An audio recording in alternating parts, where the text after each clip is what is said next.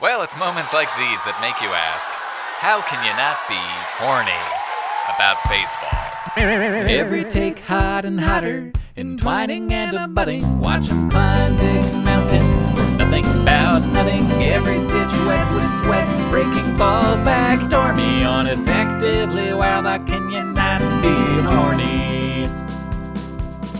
When it comes to podcasts, how can you not be horny?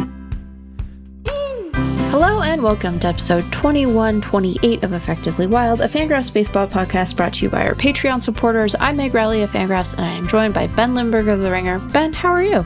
Well, you know I'm not a uniform guy. I respect people who are nerdy about uniforms. I'm certainly nerdy about enough things that I respected in others, but I don't share that particular kind of nerdiness. Mm-hmm. And so you start talking about plackets and piping and perforated numbers and so on. I'm probably not going to pay particularly close attention. And so this spring's uniform mess started out being of only mild interest to me. Like as long as the oh, players are wearing something out there, I might Are not notice though, the Ben? difference. I know. Are they? That's that's the thing. We've reached the point where we can't be confident that they are, or we can be extremely confident about what they're wearing underneath the outer mm. layer.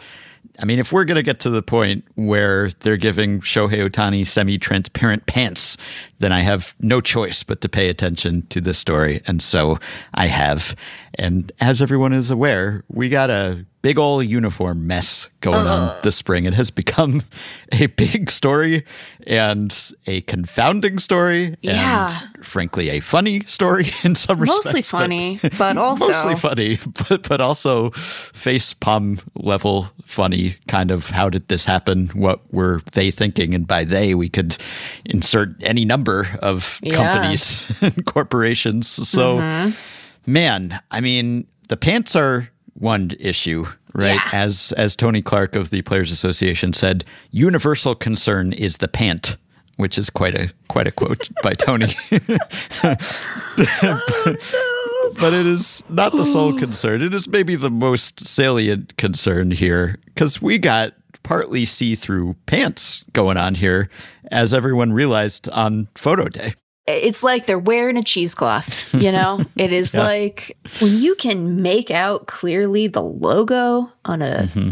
on a man's underwear, something has gone very wrong with his pants. And and Yeah. look, you know, I I don't know that anyone would describe me as like a fashionista. You know, Mm-hmm. no one would say that Meg. She's famous for her outfits. So like, if No you one would want say to that about me either, to be clear.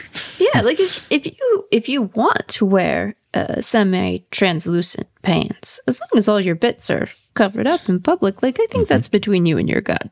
But here's the thing about being a baseball player: you don't get a say in what you wear. At least not very much a one. And Mm-hmm. No. um, and less than ever now. Yeah. I don't. I don't. As much as we have fun, Ben, as much as you and I have a little bit of fun, you know, tiptoeing up to um, a, vaguely horny line, right? Mm-hmm. Um, as much as we have spent time on this podcast saying, look, if they if they want to kiss each other a little bit, i- if they want to, they, Only if they should- want to. only if they want to. But if they do want to, they should be you know, they should be allowed to kiss each other a little bit. You know, we should mm-hmm. they should feel comfortable doing that. There's a little tender kissing. I don't think that anyone in their place of work should be forced to be displaying their undies to people. That feels like a I mean, that feels like a legitimate I don't want to like be you know, th- like this person, but it does it does feel like a legitimate labor question to me. Where Yeah. it's like that I would be happy to not know anything about the the, the undies. That's that's none of my business. And I, uh, to another thing, Ben, and again, I'm I don't want to. I get why it's a funny, but like some of the pictures circulating, the undies are not all that you are making out. Oh, And no. that's not right. You shouldn't you shouldn't make someone go to work and give them a uniform and say, "Hey, by the way, if anyone has pedantic questions about what right down the dick means, they might be able to recall, you know, bring a specific one to mind. That, Yes. that seems bad. That seems like Yes. a not good situation. Like this seems like it requires intervention because Yes. like the the spacing of the letters on top and the insistence on moving the MLB logo down and all of that nonsense, the lettering being cheap and looking pressed on, like none of that was good. And you know, there's like there's the the question as it concerns the players and their like literal workplace conditions and how it's going to look on TV as an entertainment product. And then there's like the separate it's still important, but it, you know, I think importantly different question of like, how do fans who want to spend some of their hard earned money on a jersey feel when this is what they're going to receive? Uh, That's all, you know, important stuff to a degree. But then there's the pants. And mm-hmm. I, I think that Tony Clark is right that the pant the pants are maybe the the window, as it were, into a solution to this problem wherein some combination of Nike and Fanatics has to do something because they can't be they can't be wearing those pants. They can't. Ben, Yeah. they shouldn't wear.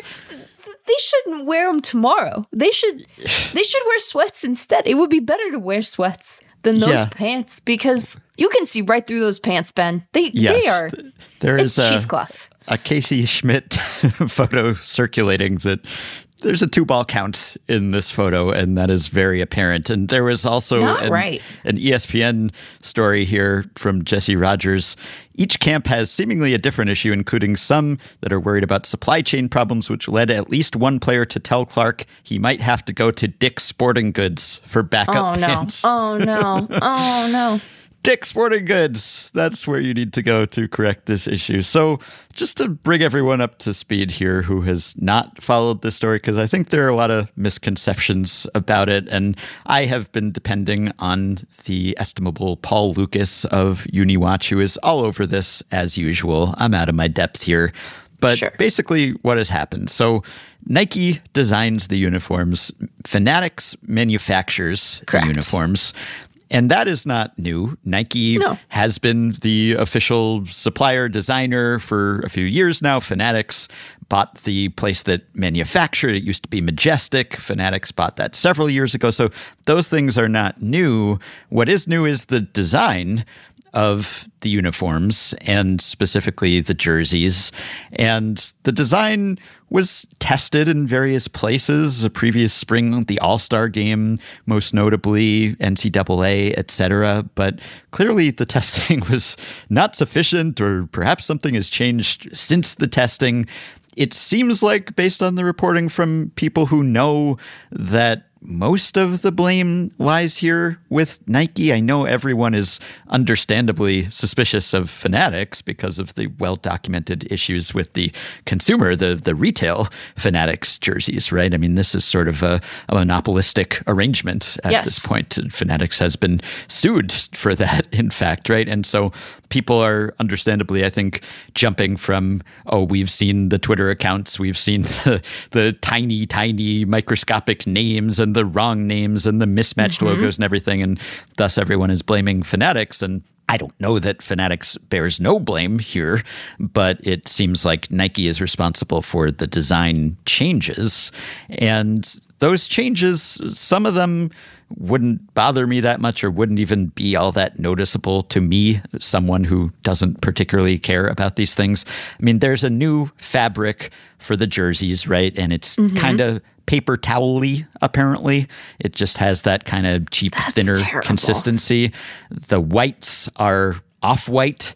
The MLB logo, as you mentioned, has been lowered from the neckline to just above the name. And perhaps as a result, the names are smaller, significantly smaller than they used to be. The numbers are sort of perforated like a, a pinhole, at least some teams. And then the plackets, the, the piping down the center, it's sort of narrower now. And so you also have some awkward lettering breaks where the, the break for that, where the buttons go and everything is kind of interrupting the team name, all these little things, right, that I think collectively make the jerseys and the uniforms seem cheaper. But Mm-hmm. again, I might be completely oblivious to that. And it's not totally sh- apparent to me what the motivations for all of these changes are. Like, ostensibly it's because they're lighter and they're more breathable and they're you know sweat wicking and high tech and everything right? And it tends to be thinner and, and clingier. And maybe that's true. Maybe if they keep using these things then when it gets hot out and people are worn down maybe they'll like the feel in some respects. But also the players seemingly almost unanimously do not care for the design and particularly the pants. Now, the pant fabric, as I understand it, has not changed, but there's more of a, an eggshell color now, which is more revealing, it would seem. And also, not customizable anymore, which Right. the players are are not pleased about. They used to be able to get like the personal tailored fit, and now it's more of like a one size fits all situation, which just seems strange. and and also there seems to be a transparency issue going on here now. As Paul has written at UniWatch, this wasn't unheard of before. It, it was unheard of by me, but he shared some examples of last year's photo day, and there was some transparency going on then too. I was not aware of it because it didn't really go viral and probably people weren't scrutinizing the uniforms and the, the pants as much because there was not this notable change. But even like this year, there were some teams that were wearing the old pants. And even then, there's like some little bit of transparency going on, but it seems like not as acute. I'm just saying some of it might be because of the setting and the lighting of photo day. Right now, I'm I'm watching the first spring training game between the Dodgers and the Padres, and the Dodgers grays look okay at least. The Padres whites they do look a little more transparent, but I, I don't see London. I don't see France. Like I can't. Well, he plays for the Mariners. Good point. Yes. but I'm not seeing everything as I'm watching the game. And I guess ultimately what matters the most is what you can see on TV. And it looks like. Okay. No, I disagree. I disagree. I disagree because Okay. here's the thing. I mean, I think that that is a, that is absolutely an important piece of this Mm-hmm. uh, conundrum, this problem. But a thing to to to realize is that these these guys gotta they gotta walk to and fro here and there. Yeah. You know where there are bright lights, ballparks. Ben, Mm, there are mm-hmm. b- bright lights in the ballpark, and we have a lot of close-ups. And you, I don't think you just don't want to risk it. I- I guess is my my broader point. You know, Mm-hmm. it's like if if they are walking to you know past a, a a ballpark employee if they are you know at at their locker post game talking to to beat reporters look you, you don't want to i just you could see through their pants ben yeah. No, it's not ideal. if they bend over if there is if there is tension in the fabric it mm-hmm. seems like the possibility that we're going to be able to see right through that sucker is it's a it's non-zero you know? And we've always been able to see like a um some of it to your point like it's this is not unprecedented. And sometimes you can see like the the outline of their um, jersey top in in Right. their pant bottom and then it looks like they're wearing a little diaper. And that's funny. But this is different. This is their actual Yeah. undies uh, and, Yeah. and other things and the outline of them and that's none of my business and i don't think that they should have to wear that at work you know yeah. like no, it, it doesn't seem. I mean, I guess there. bad Some people might consider this a selling point. They might want to tune in, but I think most probably would respect the privacy of the players. Yeah. And uh, I, I still have some questions about this. so many questions obviously the, the players association tony clark has been pretty vocal about this that they're trying to find out what is happening here what went wrong what can we do to fix this right like Right. who knows how long the production pipeline is like can Right. they quickly fix this or are we stuck with these for the season and the only positive quotes I've seen from players have been Nike sponsored players, Yeah. pretty much, right? yeah I think Paul Lukas uh, again. He he looked for any positive quote that did not come from a Nike sponsored player, and apparently Marlins pitcher Bryan Hoeing says that he mostly likes the new uniforms except for the smaller names on the back.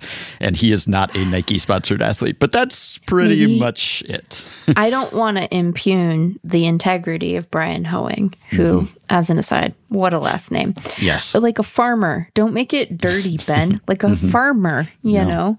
But maybe he wants to be a Nike sponsor. Maybe, maybe, he sees he sees an opening, right? There's a market Yeah. inefficiency. Yes. Um, no, I, I, I, he, he might just like how they feel. You know, who knows? Mm-hmm. Like, uh, there are all kinds of tastes. I like some truly ugly hats. You know, Mm-hmm. um, quite famously, it's like at this point kind of an important part of my personality. So there's, uh, oh boy, you just could see so much. And again, like if they want to kiss each other, I'm fine with that. If they want to be tendy, that's that's nice. But you know, there is a. I'm struggling to find it. But in one of the rule books, like if a player's pants rip on the field, mm-hmm. there is a rule in the rule book that they must replace their pants in a timely fashion. So mm-hmm. that and the the implication of the rule is hey there are kids here we don't need to see anybody's pork and beans out on the field right like that's the implication of it and yet we are seeing so much so clearly Yeah. it, it really does look like cheesecloth you know Yeah. it's like you're trying to strain something for cooking Right. And some people, some players, it looks like are are basically playing under protest and using just the old pants in this game, at least that You know I'm what? Good for them. Yeah, you can tell from the the belt buckles and and loops are different. But I wonder, though. You know, I think everyone has not unreasonably assumed, oh, they're just cutting costs. It's just about being cheap, and maybe that's it. I would love to know what the rationale for some of these design changes are, because as Paul Lukas is saying, maybe the cheapest thing would have just been to keep doing the same thing instead of doing this redesign that they've been working on for years. Like that cost money. They could have just kept using the old template. So, how much of this was just about cutting costs? How much of it was just not realizing what the backlash would be? And if it's the latter, how did they not know? Was the testing insufficient? What responsibility does MLB bear here for quality control and oversight? Obviously, they're outsourcing these things, but at what point in the process did they have a say and get to rubber stamp this? And did they just not realize that players were not going to approve? Like, it doesn't reflect well on MLB and the product in general. So, I still have a lot of questions about Yeah. how this happened. Like, is there some sort of performance improvement that will actually be tangible that will be the the plus to the minus of the fact that we can see through the pants? I mean is there like another side to the story here? Nike at this point has basically said nothing. The pants are pretty transparent. Nike is not I don't know if that's because they kind of like the fact that everyone is just defaulting to blaming Fanatics. And if Nike were to speak up, then people might realize, oh, Fanatics not the only company that bears Right. responsibility here. I don't know. But I would love to hear what went wrong here. I feel like we're still waiting for the definitive explanation or story. It seems like it's it's probably a mix of things. Amanda Mull wrote a good piece about this for the Atlantic about like sort of mm-hmm. you know, there's this trend in in sports toward performance fabrics. I don't know Yeah. if that accounts for everything here, but some of it too is that yeah, you can the removal of things like, you know, a, a hand stitched nameplate, you know, if it's printed onto the jersey as like a screen print, sure, it's lighter. It is also cheaper. And so it, it's sort of like that meme. It's like, mm, why not both, you know? Right. But as she pointed out, sometimes thinner is not cheaper. Right. Because if it's thinner, you still have to ensure that it performs, that it doesn't Right. tear. And that means you have to do research and you have to have some sort of special fabric that lets you do both of those things. So it might not automatically be Correct. Thinner equals cheaper, although it Yep. could be. We just don't really know. It's wild. And like if I I I know that there are practical considerations here and I'm sure that there is, you know, like I don't know what the um uniform retention policies of the various clubs are. Like, I don't know if right now a team has all of their like still usable uniforms from last year, like in a storage bin somewhere. Like, I don't know if there's a ready supply to your point of like alternatives that could be put in here. And then, you know, you're like, well, what do you do with guys who like weren't on that team last year, et cetera? But if I worked for the league, I would be like, you know what would make us look really good is if we were like, you're right. These are bad. We're going to fix it. And then Yeah. they did. I, mm-hmm. I think people would be like, cool, thank you. Because, and this is part of the, the thing, you know, I think Amanda put it well, and she's talking about the fan market for jerseys here, not the leagues, mm-hmm. but she said they have you over a barrel and they know it because you mm-hmm. have nowhere else to turn if your son wants a jersey for his birthday or your team wins a championship and you want an object to remember it by. No one has to do a very good job and they'll still get to charge you $400. dollars mm-hmm. So it's like this feels funny because it's so comically bad, but it also is wildly depressing because it is yet another example of like us being in this stage of capitalism, which isn't always the best. So it's got layers, this story, unlike the pants, which seems to be Yeah, single ply. yes. Single ply. Right. Yeah. And I, I know that, I mean, there's all kinds of problems with fast fashion and just like the industry in Yeah. general and the workplace conditions that produce those Yes. things and the quality and the enshittification, as people say. Right. Yeah. And yeah, I just, I can't figure out how much of this is intentionally cutting corners. I know that there was a situation with Nike and the NBA when they took over the NBA uniforms in 2017. There were issues, but that was taking it over and going from Adidas one season to Nike Right. the next. Like they didn't have time to figure it out. In this case, they had like four years to use the Majestic template as the placeholder and then figure out what they wanted their new design to be. And for this to become really sort of a national story. Now, maybe it's a product of the fact that February is a slow sports month and, you know, they're, all the writers descend on spring training and then realize that nothing much is happening in spring training. And so maybe it's a perfect storm of like, th- there's a ton of people itching to write stories about something and nothing else is actually going on. But, but, it is newsworthy. Like but- it is, and- it's a story.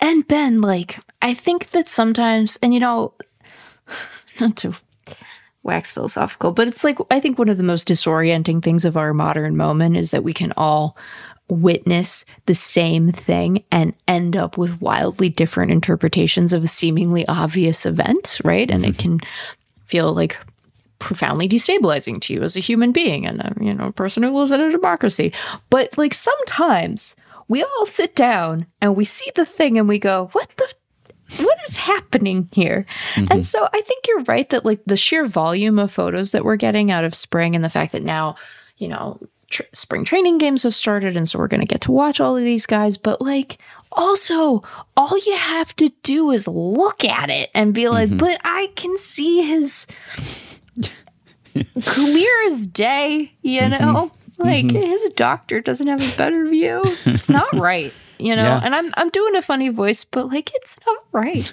And I wonder what happens. I mean, what impact does this have on the retail market? Not that it's a, a secret that there's a, a low quality to some of the jerseys that are out oh there, Oh but my when you have yeah. the most visible spokespeople essentially for the jerseys, the ones who are wearing it on TV and are denigrating the product and are point because half the reason people buy jerseys, and I, again, like I don't, and so I haven't really experienced the degradation in quality firsthand, though I've certainly seen all of the testimonials. But when you have a jersey, you want to be like the pros, right? Right. Like you you want to wear that so that you can look authentic. And so when you have the, the most authentic, the people who are wearing it on the field and they don't want to be wearing it, Right. Then do you want to then buy that uniform? Do you want to wear it? Do you want to get that jersey if the player you're trying to emulate by wearing it is kind of crapping on it fairly? So you would think that it would be a situation that everyone involved would want to rectify as quickly as possible. Like it's not a great situation for the players No. and their privacy and just looking snazzy. And it's also not a great situation for MLB and it's not a great situation for Nike or Fanatics for that matter. So I am very eager to see how this is resolved and how quickly it is resolved. I'm telling you, like I don't want to make too much of it, but I feel like if I were running for public office right now at the federal level, I would make this a campaign issue. Yeah, And, you'd be like, like not- the, the Ralph Nader of the baseball pants. Yes. I mean, not the pants and the transparency of the pants so much, although, again, they are just. It's like looking through a window. It's like mm-hmm. looking through an undies window. Like, what are we doing here? But, you know, it's like, and I know that to your point, it's not, there are multiple parties that can be held responsible here, one of which is likely f- fanatics because they do make the damn things, but also, you know, Nike's involved and whatnot. But here's the thing though, like, it, it's like you should say, this is why we gotta bust up monopolies because mm-hmm. you, a suburban dad, have a dumb looking jersey. You look like you bought it off a shady third party site and instead it came from mlbshop.com that's mm-hmm. not that's not good for anyone. That's bad mm-hmm. for everybody you know mm-hmm. let the jerseys radicalize you yeah. Well, I don't know if we need to disclose this because I think it's clear from the content of our conversation here that this is not influencing anything we're thinking or saying. But uh, indirectly, we have Oh, been yeah. sponsored by yeah, Fanatics, we, I yeah, suppose. I guess so yeah because they own Topps We've been sponsored by Topps in the past, and perhaps we will be in the future. Who knows? who And could say they are they are owned by Fanatics. Although, as far as I know, the, the cards are okay. yeah I, So I was like they can't make those see through that kind of defeats the whole purpose we're not hawking the jerseys here, but uh, just just mentioning that just in case. Though I don't think uh, anyone would have thought that we're like the Nike sponsored athletes who are talking about how great the jerseys are, because that's clearly not what we're saying here. Yeah, I think our opinion on this is fairly clear, but it is a good it is good in the interest of full disclosure. Yes. Well, in the meantime, players, just make sure you're not going commando out there. I guess just have something on under there. Have your jock and perhaps some layer on top of the jock until they figure the situation out. Oh my god, I just looked at I just looked at Twitter and there's and there it is again. There's a picture again. Like there's another one. What a story. So, we have two team previews to get to today. I guess this has been a preview of sorts, or perhaps not. We'll see if this turns out to be a preview of the season or just Oh, of the boy. spring fiasco. But we're going to be talking about the Milwaukee Brewers with Curt Hogg of the Milwaukee Journal Sentinel and the Diamondbacks with Nick Piecoro of the Arizona Republic and AZ Central Sports. I do have one brief down the dick follow up. This was Ah. not it, actually. I was gonna say, isn't this the second follow up of that nature? yeah, would have been appropriate if we could have bantered about this last time. But uh, the photo days photos started surfacing after we had talked about down the dick. But What a we talked on our last email show about the definition of down the dick. Whose dick is it? And we kind of came down on the side of, well, I, I think it's the batter's dick. It's the vertical level, even though it's a middle, middle pitch. And therefore, Mm-hmm. you could say maybe it should be the umpires or even the catcher's dick, right? But I got an email from Ben Zimmer, who is the foremost word nerd in the world, or one of them. He writes the language column for Wall Street Journal and has uh, weighed in on effectively wild subjects before. He's a listener. And he wrote in to say, just caught the write down the cock slash dick discussion. See, write down the cock is just so much more graphic. yeah, it is. It's like a mm. anyway. Sorry, I interrupted Somehow you. we didn't even talk about Johnny Dickshot at any point during that segment, which was We really distracted. admirable of us. But Ben Yeah. continues since Paul Dickson doesn't have much to say on this, Boy. author of the Dickson Baseball Dictionary, I can fill in some historical gaps. As far as I know, down the cock for a pitch right down the middle of the plate first appeared in print in an unsurprising place Jim Bouton's 1970 tell all Ball 4, which Aha. revealed to the public the true foul mouthed nature of baseball players and pitchers in particular. In a glossary of the game, Bouton defined down the cock as the quintessence of the hitting zone. Quintessence. Once Bouton opened the door, Down the Cock began appearing in other unvarnished memoirs by MLB pitchers, including Tug McGraw's Screwball in 1974, Denny McLain's Nobody's Perfect in 1975, and Sparky Lyle's The Bronx Zoo in 1980. As for Down the Dick, the earliest I'm seeing it in print is from 2011. None of these sources illuminate how the phrase came to be used in the first place. He pointed to Evan Singer listeners' suggestion in the Facebook group that metaphorically speaking, it's the dick or cock of the plate that they're talking about Yeah. as dead center. Others Yeah. have suggested maybe it's like the strike zone or again, Yeah. the umpire, the catcher. I could see some influence from right down the pipe with pipe replaced with a suitably phallic expression, or as Meg put it, it is indeed a poetic dick. I can't confirm whether Ted Williams talked about pitches at cock level, as Wikipedia has it, but there's a similar anecdote in Ben Bradlee Jr.'s The Kid, The Immortal Life of Ted Williams. Boston sportscaster Bud Collins has a post game ritual with Williams where Collins would ask him what kind of pitch he'd hit for a home run. Fastball, cock high, Ted would usually respond. And according to Bob Chieger's Voices of Baseball, Steve Carlton used the same expression. Supposedly, after one game in 1968, Carlton was asked live on the air about a home run pitch, and he said it was fastball about cock high.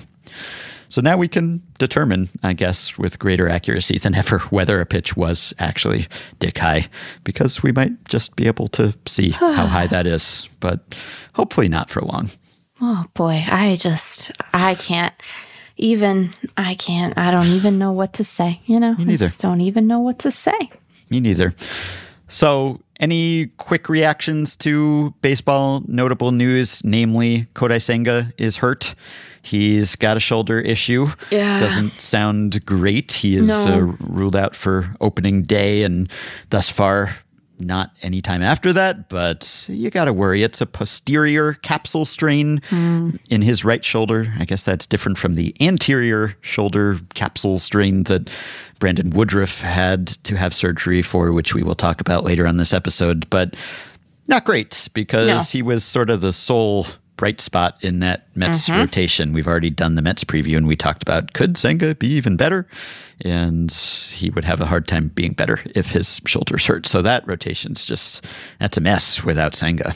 Yeah, I think that that's my take. If he is not able to come back in relatively short order, it could get kind of dicey pretty quick. And, you know, they have some prospects, but it's a shaky mm-hmm. group now. And that's kind of concerning. Although, like, I don't know if it changes my my view of their prospects, not the players, but like their prospects as a team for this season. Just because I think my expectations of the Mets are fairly low this year, but um, Yeah. it's not good news. You know, even if it ends up being as minor as they're hoping, it's not good news. So No, I like watching Senga. I like Yeah. that Ghost Fork, so I would miss him if I can't watch him. Also, Yeah. and and yeah, I wonder if it pushes the Mets into seller territory as opposed to just Right. kind of let's see how it goes.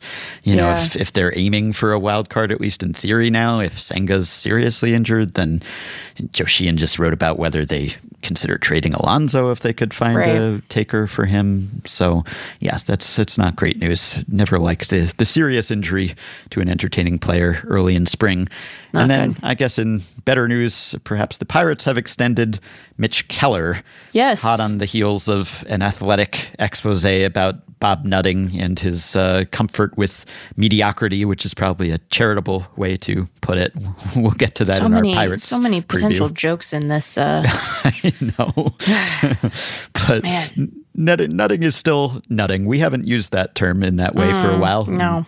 Maybe now it would just be overkill given everything else we've talked about on this episode. But Pirates have extended Mitch Keller five years, 77 million. So, you know, they still don't sign free agents to big deals. They have at least signed some of their own players to extensions now. So this will run through 2028. He is coming off a good year. I don't know if we could call it a breakout year. People have been waiting for him to put it all together, and he put at least some of it together. He was he was good, if not great, and certainly was uh, a stalwart of that rotation. Career high in innings, solid performance, right? So yeah, better in the uh, first half than the second, if I recall. But yeah, yeah. So good that they could pencil him in for a while. He's only 27, turning 28 in April. Yeah. So it's a good sign. It's uh, Sure. not sufficient. It's uh, not enough to move them from the are they nutting category to are they not, which was our term, at least for a while, for just uh, yeah. not investing your funds in the team, but just kind of pocketing that money. And that is still pretty much the Pirates' way. Yeah, but uh, you know, now their fans get to see this guy uh, stick around for a while and be good. Mm-hmm. Although, you know, it's interesting. It, doesn't have a no trade, does it? The extension? I don't, don't know if we know so. one way or the other. You know, it's always so interesting when we get these deals because, on the one hand, they signify a commitment on the part of the organization to the player, a sort of a sign that they want that guy to stick around for a while. They also are an indication of cost certainty, right? And so, on the one hand, you don't sign Mitch Keller to an extension if you plan to trade him like at the deadline. But mm-hmm. also, this deal is pretty light. And so now they know exactly how much he's going to cost. And so does every other executive in baseball. Yep. Well, more on that in a forthcoming Pirates preview. And I guess since we've already done the Marlins preview, we could note that the Marlins have signed Tim Anderson. Yes. Banking on have. a bounce back here. It's a, just a one year, $5 million. Yeah, but a, a major league deal. It is, yeah, yeah. Yeah. And not a, a pittance here. But obviously, coming off an extremely challenging season, certainly on the field, maybe off the field as well. Maybe those things are related, who knows? But right. he's been an entertaining player, a player who's been fun to watch, fun to root for. I'm hoping he can be that again. And yeah. so are the Marlins, clearly. Yeah. And also, you have to note the other important signing that is relevant to the over under draft. Ah, yes. We absolutely must mention that Gio Urshela going yep. to the Tigers yep. for a, a mere, what was it, 1.5 mm-hmm. million on a one year deal. And that's another win for you for your uh-huh. draft. And yep. you have taken the lead. Again. I don't understand how this is I, possible. I know, I know. He got only 1.5, and MLB Trade Rumors predicted 20, right? And yeah. you took the under. I did. Right by a yes. lot there. And so now. I don't understand. You're at 81.5 million in the right How? direction, despite the negative 172 for Ohtani. 172, Ben. That's and I'm, wild times. I'm at 63 million in the right direction. So I'm now almost 20 million behind you. But of course, now, the fate yeah. of the draft is yes. hanging in the balance because the Boras Four yes. are still out there, and, and we you have three collectively, yeah, and mm-hmm. you have the other one, so yeah. you have you have Snell, I have the other three, so yes, this could go either way, yes, and uh, we'll never know because none of them will ever sign, so this draft will remain unresolved forever.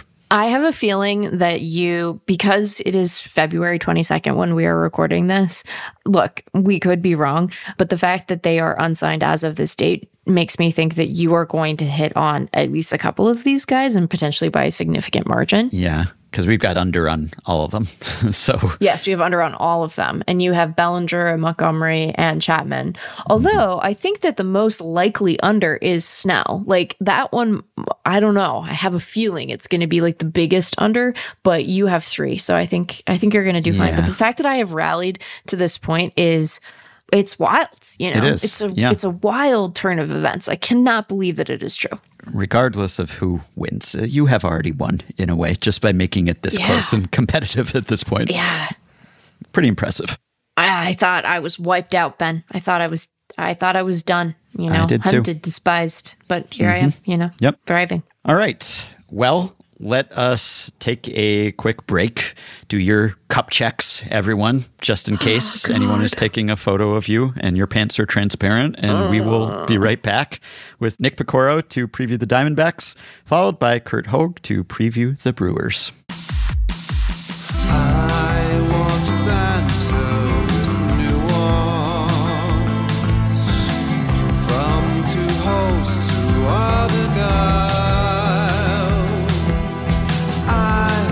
Just a fan who wants nothing less than effectively wild.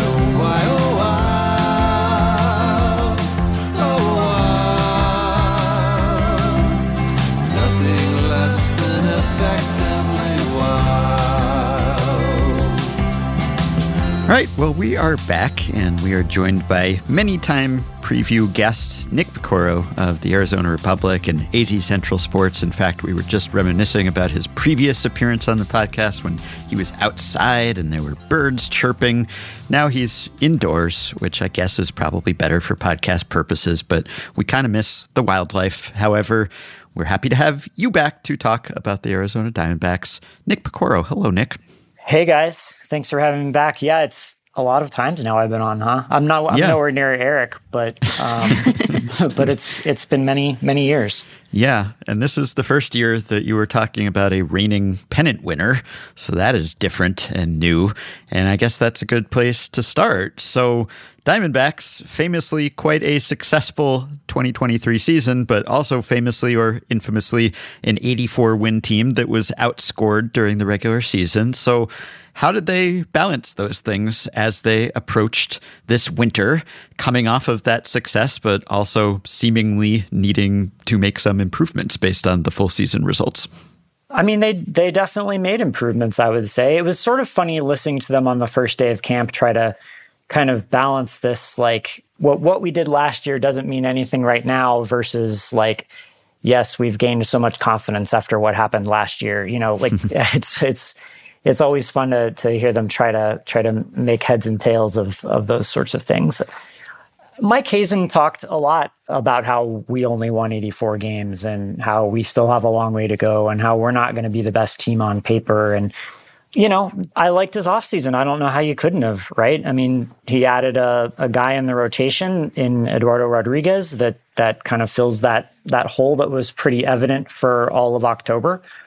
You know, he upgraded at third base with Suarez. He, you know, added a couple of different outfield slash DH options in Pederson and Grichuk. Brought back Gurriel. I mean, it was it was it was a good offseason. I, I don't I don't feel like you can really look at this team and say it's not in a better spot. Certainly than they were, you know, at the start of last year, and probably a, a better spot than even at the end of last year. Yeah, I feel I feel for the Diamondbacks because I, I think that they had a productive offseason. They, you know, spent money where they needed to to upgrade. And I think the only reason that we're not collectively talking about it more is because they happen to exist in the same division as the Dodgers. Um, and obviously didn't bring in Ohtani and Yamamoto. Where do they see themselves sitting sort of in the competitive landscape of the NL West?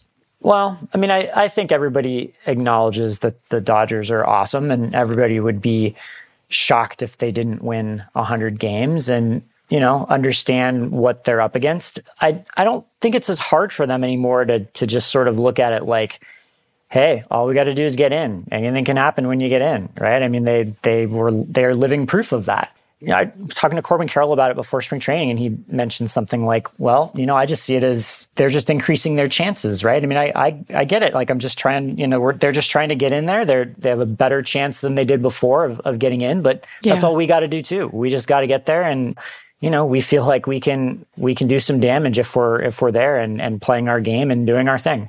Well, let's let's break down some of those additions. Um, you know, you talked about them signing Eduardo Rodriguez, who has had sort of an odd couple of years. Very productive when he's been on the field. Has had stretches where he hasn't been for a variety of reasons. What about him? Sort of spoke to them as a guy who could come in and help sort of stabilize that rotation, and like you said, give them a viable starting option where they were kind of lacking one in October last year. I guess the first thing that probably drew them to him was their history with him. Mike Hazen, Yeah. Torey Lovullo, Amiel Sawdaye all came from Boston and and you know crossed paths with him there. So I, I you know it had been a long time certainly, but I, I feel like they had a pretty good understanding of of who he was. And then you know the track record is is pretty good. And I think kind of a, a little bit of a bonus is the fact that like, you know, they got him for for four years at a time when, you know, two the two most important guys in their rotation, uh, Zach Gallen and Merrill Kelly, have two years to go before they hit free agency. So they kind of added to their rotation now. They they maybe bought themselves a little bit of rotation stability, or so they hope down the road. Obviously, the last time that they went out and spent big on a left-handed starting pitcher, it, it didn't go great. But look, I mean, a thing I've been struck by this spring is just like the way guys kind of light up when they're asked about him, and you know, just getting a, a feel for what he's like as a person, how eager he is to kind of help out the younger guys. I, we didn't, and I mean, this isn't necessarily a critique of, of Madison Bumgarner because, like, not everybody is that person, right? Everybody is different. But I do think that that Rodriguez is maybe wired a little bit closer to what they expected than than Bumgarner. I think they were hoping Bumgarner could fill that kind of role. It didn't really work out that way, but Rodriguez, you know, so far so good. Maybe we can turn next to another guy in that rotation who really changed and blossomed seemingly, especially over the the month of October, and that's Brandon Pfaadt. He struggled mightily in his initial call up to the big leagues, went down, moved where he was pitching on the rubber, came back up, had a rocky start against the Brewers, and then really was a lifeline for that Diamondbacks team through the rest of the postseason. So, what have you seen from him in terms of his progression as a pitcher, and what are your expectations for him this season? Yeah, he really he really saved their bacon last yeah. October, right? I mean, coming back and and pitching in in that game three against the Phillies and he was terrific time and time again and probably could have pitched deeper into some of those games. Not that Torey did much wrong in October, and I'm not trying to say anything wrong in Pfaadt starts either. I guess the thing that kind of stood out was just that it kind of felt like he was getting back to the pitcher that I had heard a lot about in that he's a guy that has a fastball that can play, you know? Yeah. It felt like when he first came up, it just wasn't the case. It, he he couldn't beat guys with that pitch, and and he was giving up a lot of hard contact.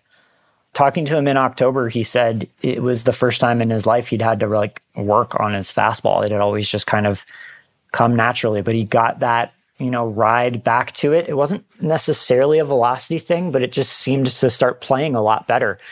I feel like we saw that in October, and it's you know it's enough to have them pretty optimistic about about their chances of what he can give them. And you know, he wasn't his October self for the last couple months of the season. I think it was around a four ERA after his final send down. But if if that's what they got from their their number four starter this year over you know hundred and something innings, they'll be more than happy with that. There's a bit of a battle going on for the fifth starter spot there between Tommy Henry, Ryan Nelson. So, could you break that down for us? And then, what's the depth like beyond the top five or six?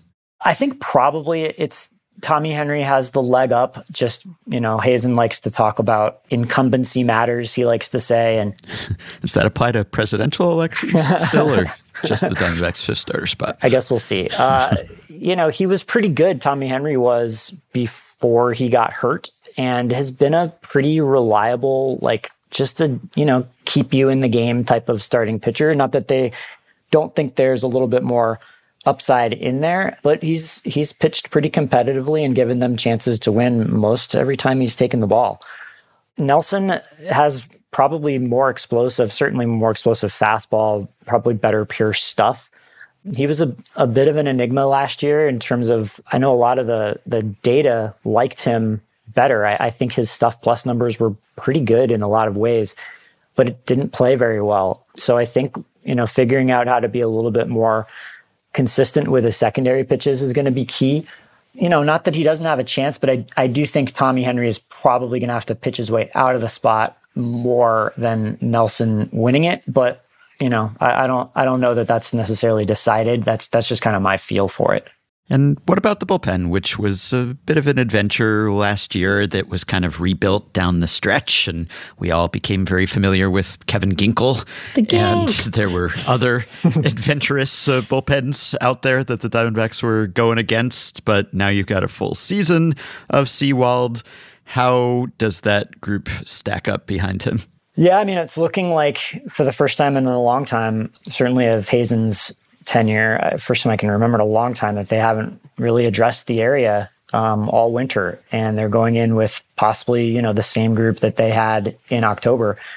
And you know, there's some questions as to whether they could have added more to it, and you know, just how trustworthy some of those guys really ought to be viewed as.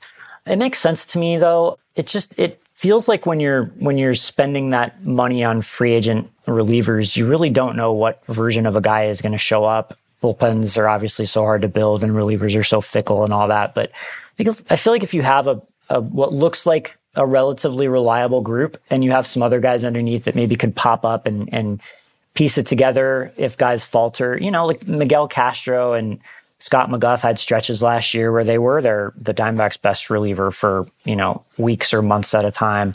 You know, it's not crazy to think Justin Martinez could start throwing more strikes or Luis Frias took a step forward. You know, so if if some of the more you know uh, higher leverage guys, whether it's Sewald, Ginkel, Ryan Thompson, etc., were to stumble, you know, you kind of like, oh, and Corbin Martin is another interesting guy that's in that bullpen mix. That you like your chances of maybe being able to to backfill.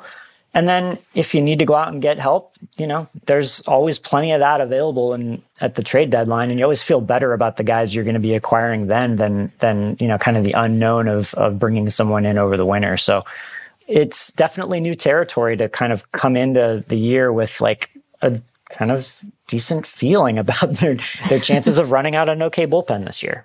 I want to shift attention to the guy who will be catching all of those pitchers in Gabriel Moreno. And I don't want to knock Dalton Varsho, and you never want to call a trade lopsided um, too early, but it really does feel like the Diamondbacks kind of got away with one here. And I say that, you know, with Moreno having a season where he dealt with injury, he wasn't always super productive at the plate, but it seemed like as the season wore on and he got further removed from the the shoulder issue that he really kind of came into his own as a primary catcher. So, what did you see in him in terms of his development over the course of the season and sort of where do things stand with him as he, you know, gets ready for his second year in Arizona? Yeah when you talk about that trade, it, it kind of got me thinking about how these guys have never been afraid of making those kinds of deals. You know, whether it's like Jazz Chisholm for Zach Gallen, or yeah. even going back to their very first trade, Hazen's very first trade of of Taijuan and Ketel for Haniger and Segura.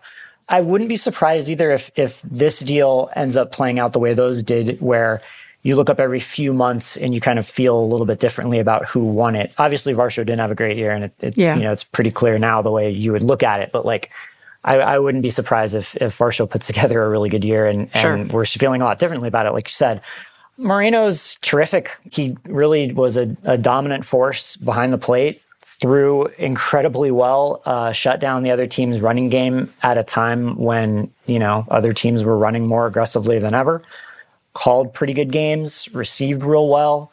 And then offensively, like, you know, he kind of went from being this guy that it felt like for a lot of the season was content with like shooting a ball through the right side for a single to suddenly a guy who was coming to the plate like intent on doing damage. And that really seems to manifest itself most in October.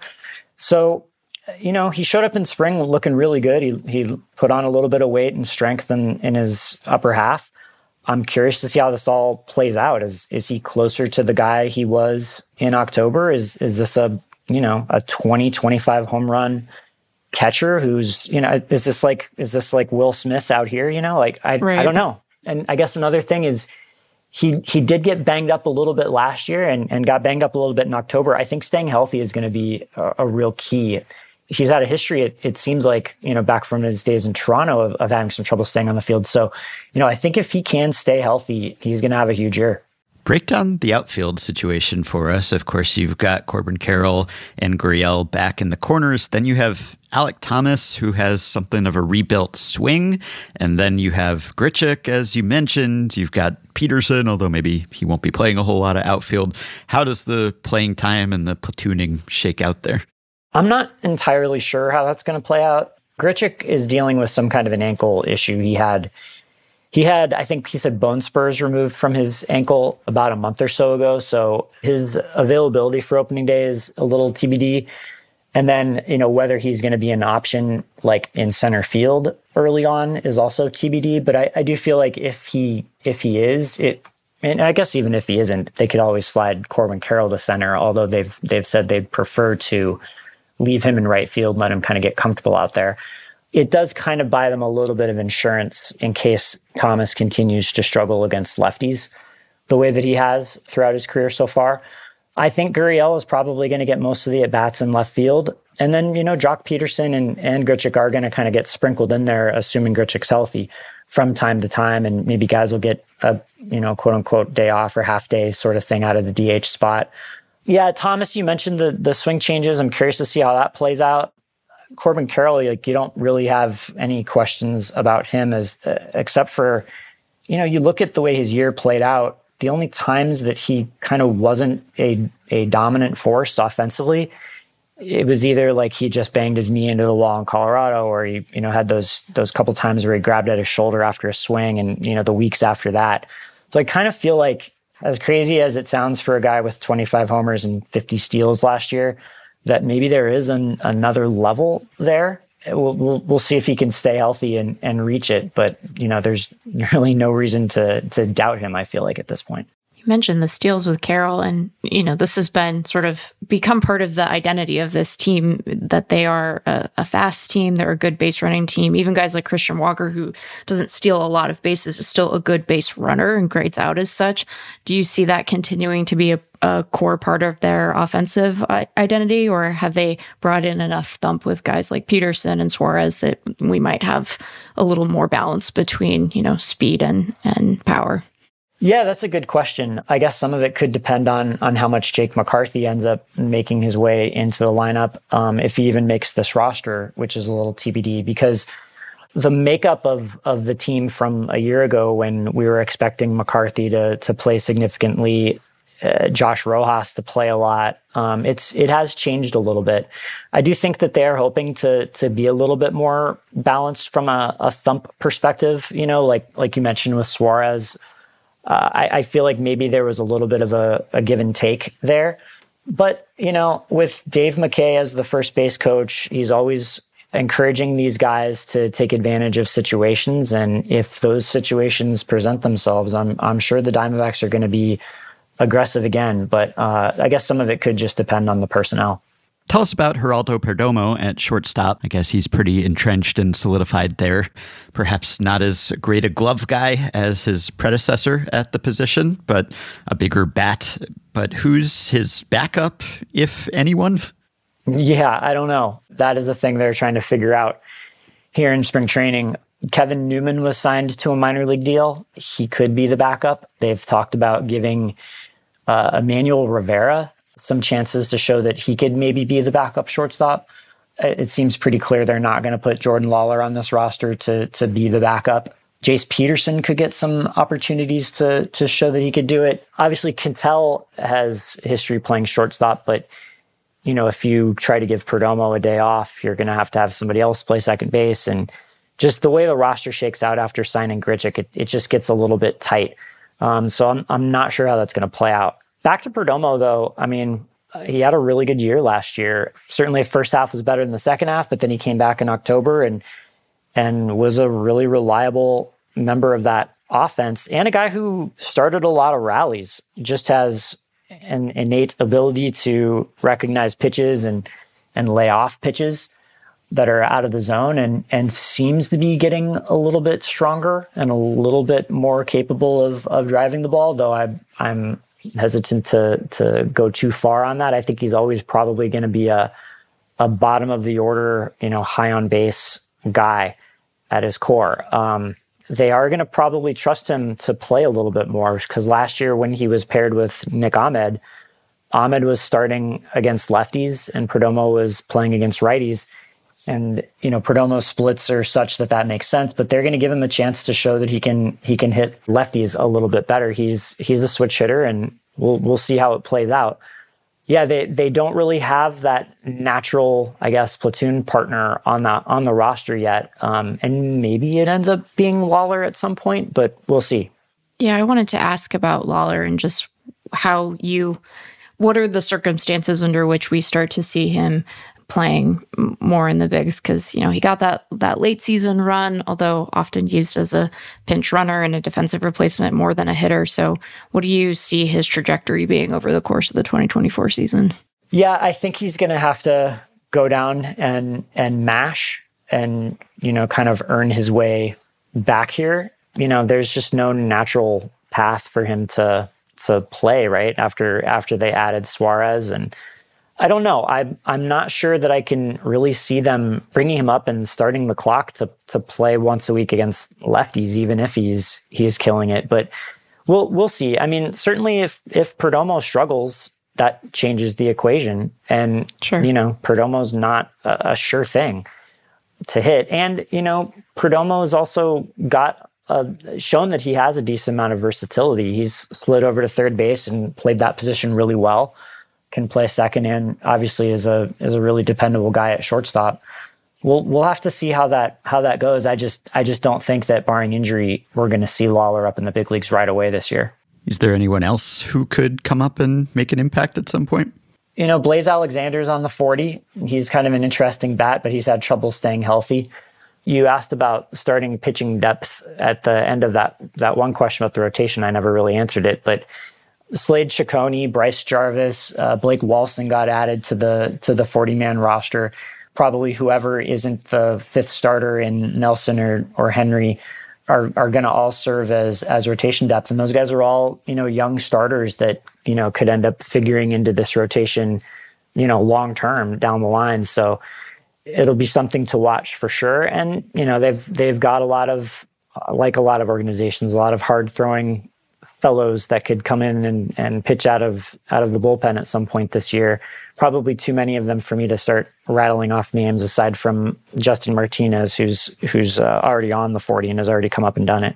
I want to ask about Ketel because a lot of this might just be that he was healthy and he was at a position that makes sense, you know, more outfield time for Ketel, but his 2023 was certainly uh, an improvement on his 2022. What do you attribute that to, other than the things that I just listed?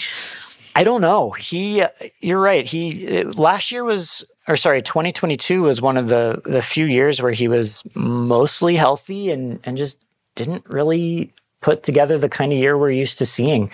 He showed up last year and was moving significantly better. I yeah. mean, it, it was looking like prior to last spring, you just didn't know how much longer Ketel was going to be able to play on the infield or, you know, play up the middle at least. Um, it just felt like he was he was backing up like quickly he was moving a lot better and you can you can tell with him like like in October like when he's when he's like locked in and engaged and feeling good like he he plays the heck out of that position it's it's just it's just so funny I don't know it's like he's a guy that you almost like take for granted I feel like like people don't people don't talk about how good he has been um, how important he has been to this to this lineup he's terrific and uh and I, I feel like he's you know, he's he's not Corbin Carroll, but he's he's not far off. You know, these guys would would miss him if they didn't have him. They'd miss him bad. Zach Buchanan wrote about this a bit in his BP annual essay, but Phoenix, of course, is a town of a lot of transplants, including Meg Rowley, for instance. Hello. So, how did the town rally around the Diamondbacks? Is this really Diamondbacks country? Can Phoenix be a Diamondbacks city?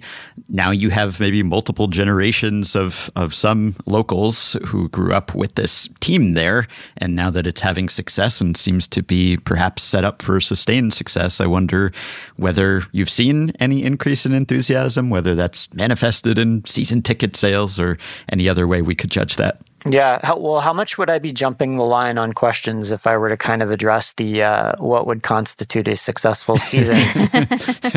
because yeah. I, I just I feel like I feel like that's like such a big part of how how I'm kind of framing this year last year it was crazy seeing the way the Valley rallied around this team and got caught up with this with this team and their run. A buddy of mine said he was he and his his kids were out at the they do this light parade down central in in December and his he said like his kid and and his friends found out that Corbin Carroll and Alek Thomas and some of the other guys were on one of the in one of the cars on the parade and they were just going crazy and it was like he's like it would it was like Michael Jordan was there, you know. And we just haven't had anything like that here. I feel like it's such an opportunity for for these guys to kind of finally take this franchise and like make it I don't know, just like cement it into the the consciousness of of people out here. It, it's obviously they they took advantage of that at the very beginning of the franchise, but it just kind of seemed like they fell off. Um, all those playoff runs that were just one offs, you know, they make it in 07, they don't make it again until 11. They don't make the playoffs again until 2017. And then again, they didn't make it until last year from then. They just really need to be a competitive team year in and year out for, you know, four or five years. And it, it sure seems like they're just kind of poised to take off and poised to to kind of I don't know the the Suns have have always kind of occupied that place out here, and I I, I have no idea how you know I, I, it's hard to compare one October run but it it sure felt different than anything I can recall. And and maybe if they can do that sort of thing, you know, this year and next year, the year after, I don't even know if it's making the playoffs, but just you know, being a good team deep into the year, you know, maybe they're able to make that jump. Well, speaking of being poised to take off, what would not be so helpful for engendering long term support in the region would be leaving the region or threatening to leave the region. And that's what we heard this week from Ken Kendrick, Derrick Hall, owner and CEO, respectively, who said they were not making veiled threats, but pretty clearly were making veiled threats about, hey, you know, there are some other nice cities out there in the country who sure would love a baseball team. And this is, of course, to try to extract public funding for renovations of Chase Field, which has not been forthcoming thus far. So, can you sum up that situation for us? What renovations are needed? How acutely are they needed? What hurdles remain here in order to get that funding? Assuming the Diamondbacks won't just pay for it themselves, because that's typically not how these things work. Yeah, they've said that they're willing to pay for you know more than half of it, and they've put the price around 450 million or so. So they're willing to put some money out there. I, I don't I don't know what was going on. I I think Kendrick just chose his words very poorly the other day. I he has a he has a habit of just like over explaining or just talking, like just letting whatever, you know, even stating the obvious when it shouldn't be stated. Like years ago he he famously, infamously mentioned how a lot of people connect Luis Gonzalez to PEDs, and it's like, what are you? Why would you? why would you need to say that about your? Yeah. You know, he just he does that stuff sometimes, and I don't think he means to like to to dredge this stuff up, but he does it, and I I think he just did it again the other day, where he was just like, well, you know, this is how it could play out. You know, I. Uh, so I, I don't know. They, you know, they, they do think that there's a lot of like kind of infrastructure stuff that needs to happen, plumbing, electrical, that kind of thing. The um, roof. The roof, yes. I mean, gosh, they still haven't fixed that thing. I mean, it can open and close just only when, you know, people aren't people in the aren't, ballpark. Well, yeah, well, when I'm there, they don't, Fans, they're not afraid yeah. to open it. Yeah. Um, but uh, yeah, they also want to do the revamp the the club level stuff. Like you know, they have they have this tiny little. I don't know if if either of you have ever ever been down there, but they have this tiny yeah. little like underground thing behind home it's plate. It's weird, weird. right? Yeah, yeah. And it's and I think that they envision maybe having it look a little more like Atlanta or Dodger Stadium or something like that down the road. They want to redo the clubhouses and all that stuff too. So, I mean, oh, and they want to do everything around the ballpark or other things around the ballpark if they can. I, I don't know the specifics on what they have in mind there, but there's little patches of land here and there that, you know, maybe they go up, right? Or they do something that's, I don't know, like like the battery in Atlanta where it's multi-use and year round and and all that. So I I don't really have a feel for for why they can't get it done why they're having so much trouble, you know, getting any traction from the city or or the state. It sounds like they would even be open to the idea of of putting something on the ballot and letting letting the you know voters decide on whether to you know kick in a little tax or something to to pay for it. Um, but they can't seem to get a whole lot of traction on on anything at a time when you know they're right. You look around. I'm not. I don't, don't want to take a side here. Like I understand the controversial nature of of public funding these things, but you know, a lot of these other cities in the majors have been getting help from the you know government to to renovate their facilities. I you know they have this thing that their their lawyers drafted this bill and got it through, and they can they can they can activate this like tax district, I think it's called, where basically you would just put a charge on everything that happens at Chase Field to raise the money. The optics on that, I don't think that is something that they're eager to go down that road, but it also sort of feels like if people are going to be paying for the stadium, it should probably be the people who are going to it and using it, right? So mm-hmm. it kind of makes the most sense to me, but understandably, they don't want to have to charge their best fans more money if they don't have to. Well, we will return to that topic in the Brewers segment coming up soon. so, you anticipated our final question here, but I guess we could keep it to more of the on field arena. So, what would be a successful season for the Diamondbacks? On the one hand, I guess the only way to be more successful is to actually win the World Series this time, which is a tall order, or I guess you could say win the division, but that is also a pretty tall order in the NL West, as we already said. So, what would be a success realistically than if we don't hold them to the standard of beating the Dodgers or beating everyone in the end. Yeah, just I mean getting back to October would be a success kind of on like a developmental standpoint. Like I think like I think getting growth from Alek Thomas and Moreno, getting a, a full season of, of Brandon Pfaadt where he's a, a reliable starting pitcher, um, we didn't even mention Druw Jones, getting Druw Jones, you know, mm. back and on the prospect map and looking like a, a part of their future again. Um, you know, those those are probably the things that stand out the most to me. But like, really, it's it's it's you know, be a competitive team deep into the year, get to October, and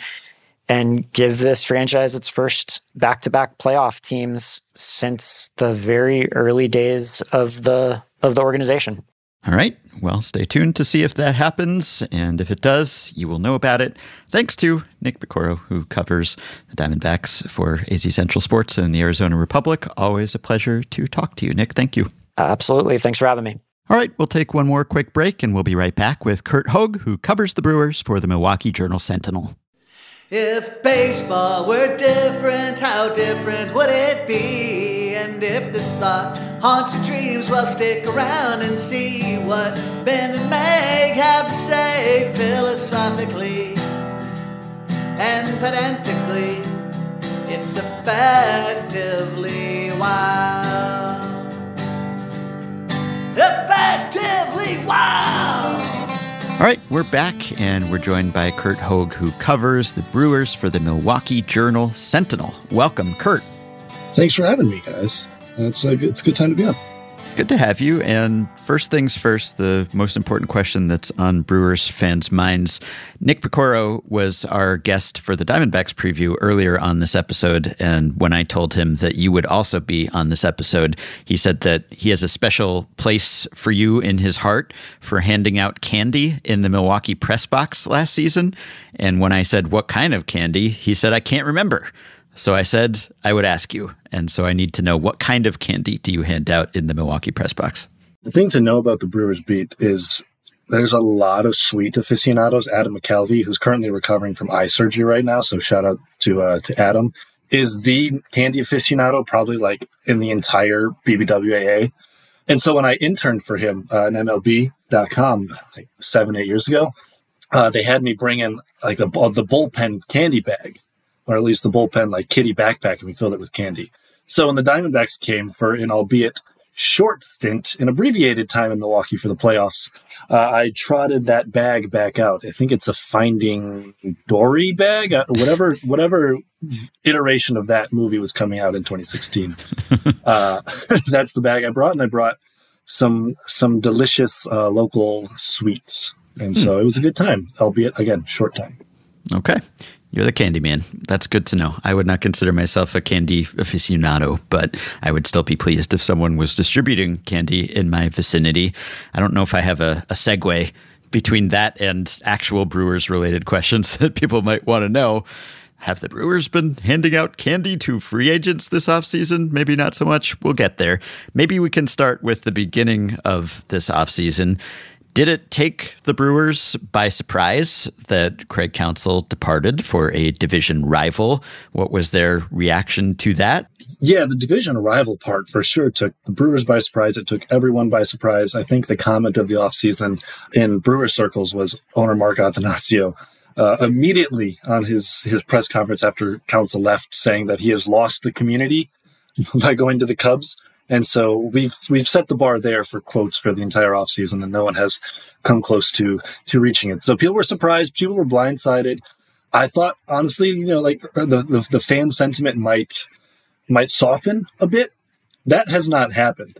It's it's there's remained a lot of contention about the move going to a division rival, a team that you're competing with every year, a team that you have competed with at the top of the division many, many years. For a guy who's from Milwaukee, and a lot of fans, I think, saw as a representative of themselves of of, of Milwaukee baseball. So it's yeah, surprising. Um, I think a lot of people were getting coming to grips with the idea that Counsell would not be here next year, but for it to be Chicago was was a total shock. I think that even beyond Counsell, the the Brewers offseason has been a little bit a tale of two cities for me almost. It's the best of times and the worst of times. You're, you know, extending um, before he's even debuted Jackson Chourio, but you're also trading Corbin Burnes. Um, you're signing Rhys Hoskins, which is super exciting. You have a depleted rotation relative to what the team has had in years past. So maybe we can start with some of the the good news. What did Milwaukee see in Jackson Chourio that made them confident that he was he was the guy for them um, at such a young age? Yeah, it's it's interesting because if you look at these deals historically of guys that have not played in the big leagues and get extensions, they have not worked out. There's some names there that uh, you Brewers fans probably don't want to hear in the same sentence as Jackson Chourio. Hello, Scott Kingery. Um, it didn't quite go as the Phillies hoped there, among others. But the the belief of the Brewers is that Chourio is just so well rounded and his skill set, like the bat speed is just incredible. He's, you know, he's been playing center field for a year and a half and already is a good defender out there and he's fast and it, like the whole package comes together and that this can be the guy who is not only critical to this team this year, but is going to be at the center of the team for a while. And you know they're not going to be paying him all that much until the Christian Yelich contract is is done. So I think there's a large a large part of this for the Brewers. You know, a cost conscious, value conscious team. Like it's at the center of almost everything they do, and I'm sure we'll talk about some of those moves later. It does help them out to you know get this guy if you believe he's going to be a star, which he might be, it sure helps them out to get him under contract. He secures his financial future, but in five, six years, they believe this is going to be like a really under market rate. And, you know, we can talk all we want about uh, whether that's good or bad for the game. And there's a lot of stars that have taken early contracts, and it's like, sure, feels kind of strange, especially like some of the Braves guys. But at the end of the day, you know, the, guy, the kid took $80 million guaranteed to secure his future. And he's a pretty electric player. Like that's the word that comes out of everyone's mouth. And if the Brewers are going to do anything this year, he's got to be, he's got to produce right away. Well, and that makes me uh, wonder. You know, this is a question I I thought of asking later, but maybe we'll just do it now. You know, how how do the Brewers understand themselves from a competitive perspective? Like, what do they view their chances of, uh, you know, being in the division this year? Because, you know, if Chourio comes up and produces right away, he'll be one of a number of young guys they have who are pretty exciting. But they also traded away Corbin Burnes. So where where do they see themselves sort of relative to the rest of the division? Yeah, this is kind of what makes the Brewers a very fascinating team. I think maybe like a little underrated in their quirkiness coming into this year, like on a national scale. It's because this offseason has been a tale of two off seasons in a way. I mean, you lost your manager who they preached was critical to all their success. Um, they lost the best homegrown pitcher in franchise history, probably. Teddy Higuera might want to say something about that, but digressing from that, then they have made some good moves. Like Rhys Hoskins was a good signing. They went out and signed Gary Sanchez. So I would not have very much optimism about this team winning a division if it was not one of the central divisions, probably specifically the NL Central Division. I think you got four teams there that are solid, like have a decent chance of, of winning it. Um, everyone but the Pirates, you'd think. But there's just, you know, like the, the, the pitching is so much different than we've seen in past years. And the good news for the Brewers, I guess, is that you can actually win by scoring runs something that has not happened much in Milwaukee in recent years. Uh, and so that's kind of the goal this year is to win a different way. But it just looks so different on the pitching and the run prevention side than it has in years past. And that's going to raise significant questions. And the thing that the Brewers are going to need, like, they are a very high variance team. The way I see them this year, you know, you got all these young guys. You got Garrett Mitchell, Sal Frelick, Jackson Chourio, Tyler Black. Bryce Turang, Robert Gasser, DL Hall, Joe, uh, like just a litany of like 24 year old guys that are talented. Uh, but with yeah. that, it could it could go great, you know, and I could see them winning 88 games and taking the division with that. But you could also see them, you know, like there's a reason I think their win total is like 76 and a half over under. And then like PECOTA is not very high on them either. So you can totally see both sides of the coin and it could go great or it could just flop. And I guess you've got an older manager now with that younger team. Pat Murphy, of course, has been Craig Counsell's bench coach, right hand man, has filled in for him at least on one occasion. So, was it an easy decision to go from Council to Murphy? And how might this team be different with Murphy? I think at the end of the day, it was a relatively easy decision given the path the Brewers were wanting to take. I think they were interested in some other like younger names like a Joe Espada was one name that came up. But the theme for much of the offseason until they traded Corbin Burnes was continuity. Like they were running so much of this thing back. They brought back the entire coaching staff um, and they had that all sorted out before Counsell even left. So the idea was to continue this thing that's been good, that has won you, you know, between 85 and 90 something games every year for the last, what, five, six years. And while Pat Murphy has not been a manager at the big league level, aside from a, a couple months as an interim uh, with the Padres, he's got a lot of experience in that seat. He's he's different than Counsell. I, I think maybe Counsell got was known for, you know, being really analytical and also when the cameras would pan to him in the dugout, he's always looking stressed or uh, like blowing raspberries or something. Like he he he he did not always project the most confident demeanor outwardly. And I think Pat Murphy is a different guy. He's fiery. He's equally, if not more, competitive. He's been known as like the the jokester, the guy that's always got the wisecracks in the clubhouse. Um, I wonder if his, you know, how his relationship changes this year because almost all these guys knew him. They had a relationship with him, but it's different when you when you do take a different seat. I, am interested to see how the dynamic with him and new uh, bench. Co- oh no, sorry, not called bench coach this year. The Brewers are uh, naming their titling their bench coach associate manager. It's Rickie Weeks, mm-hmm. uh, which will make oh Rickie Weeks baseball fans from what a decade ago feel, feel really really good or old or nostalgic or maybe a combination of the three. So I'm curious to see how that dynamic goes. Like two hard nosed, intense, fiery competitors that do not have a ton of experience in their current positions. So it will be a, a, a big change, but the Brewers are betting on this whole continuity thing, at least in the front office and the coaching staff. So let's talk about the the Corbin Burnes deal and particularly the guys who they got back. And I want to start with DL Hall because DL Hall was a big prospect, you know, certainly someone we were high on to a degree at Fangraphs, but also couldn't crack a Baltimore rotation that really needed starting pitching last year. So, how do you see Milwaukee deploying him? Is he going to have an opportunity to sort of earn a rotation spot? And do you have a sense of what adjustments they might be trying to help him make to secure um, a starter position? Yeah, I don't think you trade for a guy like the, the guy that you get back from Corbin Burnes, although, you know, Joey Ortiz is a very good ball player in his own right. But like the pitcher that you get back for Corbin Burnes, um, I don't think you immediately just lock him into a bullpen role. They're going to try it as a starter. And I think that makes a, a lot of sense because if it fails, you know what? He's still got probably a future closer and the back end of the bullpen. But yeah, everyone who you know has followed prospects kind of knows the story with DL Hall for a while. This stuff is incredible. The command is not. So it's it'll be interesting to see what the Brewers, who are a, a pitching development deep team, like this is kind of their mo. It's it's kind of uh, it's like a, a really good and really interesting fit to see what this team that has some you know very progressive views on pitching does with this guy. Do they shorten the arm path? Um, I'm not sure they really need to change up like the arsenal itself. The stuff is so good. Maybe a little bit of how he uses it here or there.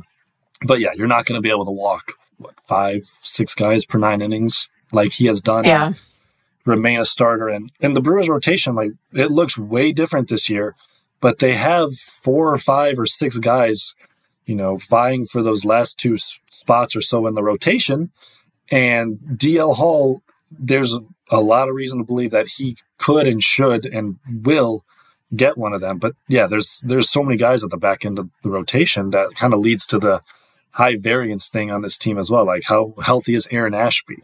How, is Joe Ross a good big league pitcher still? How is Jakob Junis? Is Colin Rea going to give you 150 innings? Like, it's uh, it's it's a lot of pitching depth, but also even more pitching questions. So you mentioned Ortiz. What's the plan for him? And I guess how long should people expect Willy Adames to be a Brewer? Is Ortiz just going to play third base? Could he take over as soon as this season if Adames is traded, or is he just sort of the shortstop of the future? I think Joey Ortiz is going to play a lot. My opinion on him has changed a little bit, actually, probably a lot of bit since talking to a friend of Fangraphs, Eric Longenhagen, after the trade. He is he is one of the Joey Ortiz guys, at least in like how yeah. How high his floor is. Um, and that sort of opened my eyes a little bit to like, okay, this guy could probably be a three to four win shortstop um, with if he hits just a little bit because of his defense. So I think for a long time the Brewers sort of saw Bryce Turang as the heir apparent at shortstop. I mean, this is Willy Adames' last year of his contract. He is going to hit the free agent market and probably make a lot of money, and almost certainly not in Milwaukee. So they need someone to replace that. But the results in Turang's rookie year just were not what the Brewers hoped at the plate. Uh, and now this whole offseason, you know, between getting Joey Ortiz and they've got Tyler Black coming up and and uh, moving Sal Frelick to the infield question mark uh, has raised a whole lot of questions about how they see Turang. And so as it pertains to Joey Ortiz, yeah, I think you'll see a lot of time at third. I think you'll see a lot of time at second this year. And then if it works out, you know, to a modest level, that's probably the shortstop in 2025. And do you think Adames finishes the season as as a Brewer, or starts the season as a Brewer, for that matter? I think that's a question of yeah, are the Brewers sellers or buyers at the deadline? And I don't think they'll be far enough out at worst to be sellers. So I think he finishes as a Brewer. Yes. I don't know quite how the Brewers managed to do it, but they might have gotten the best, or at least the second best uh, player in the Sean Murphy trade, even though they didn't actually transact uh, quite as directly with Oakland. I think William Contreras' emergence as not only a, a, viable starter, but a really good defensive catcher for Milwaukee last year um, took took a number of people by surprise what do you expect from him in his sophomore season with the Brewers? And what sort of framing prowess can the Brewers bring to another catcher on their roster now, Gary Sanchez, whose defense has been, you know, at times middling in the past? Yes, the, the vaunted Brewers catching lab is yeah. theoretically going to be at it again. Yeah, I mean, we start with Contreras. Like, this is a guy who came over and had, you know, he had success with Atlanta and it was viewed as sort of a i think even the braves maybe a little to a degree with it. Um, obviously they chose sean murphy over him was i don't know how sustainable this is. Like he doesn't come with the best prospect pedigree. He hits the ball on the ground a little too much. He can't play defense. The brewers totally and contreras totally transformed that reputation. I, I think you talk to people around the organization i think you get the vibe of like there's still room for this guy to grow when you think of Brewers and good hitters and guys who hit the ball hard but hit it on the ground a lot, it's Christian Yelich that comes to mind. Uh, but Contreras's number of hard hit grounders, like the percentage of his hard hit balls on the ground, was just about the exact same as Yelich. So they think there's a lot more room for this guy to grow, and he's got so many of the pieces of a really, really good player for a really long time present already. And if he hits it, like he starts lofting the ball to left field, or he doesn't even need to go to left field. He's got all field power um, to match with his pretty good plate discipline and his elite defense. That's a guy who is in the MVP conversation.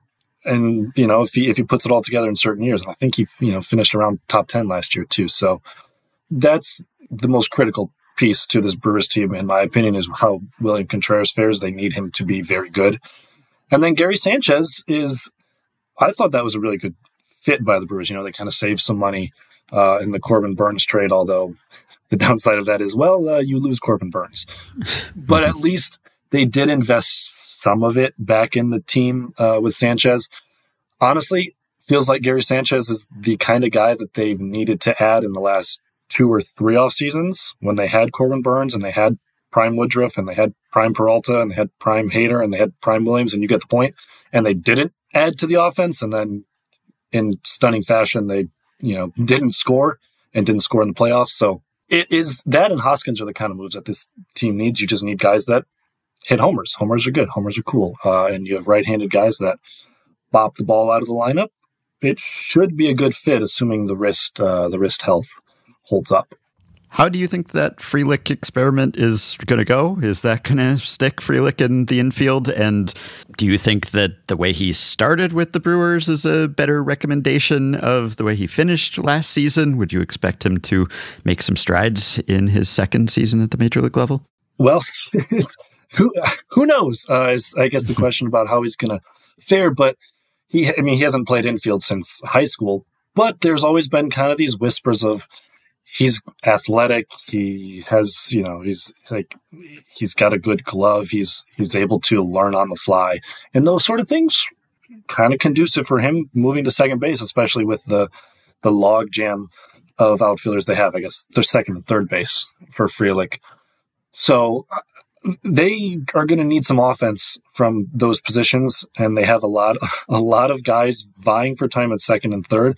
I don't get the sense that they want it to be their top option necessarily, just considering the amount of players that they do have that can play at second and third between Tyler Black and Andruw Monasterio and Owen Miller and Joey Ortiz and Bryce, all these guys.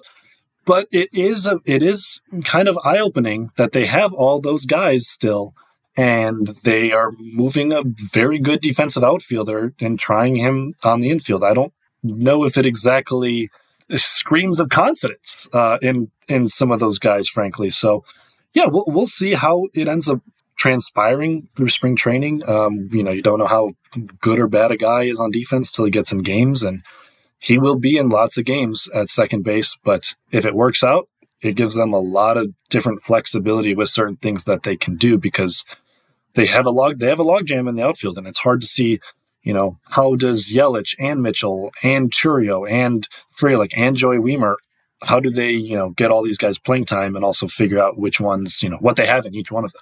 So you mentioned Christian Yelich, and I'm curious what you attribute his little bounce back to last season because it wasn't the kind of production we saw from him in 2018 or 19, but it was a, an improvement from what we had seen the year prior. So, what do you attribute that to, and do you think he'll be able to sustain those gains again?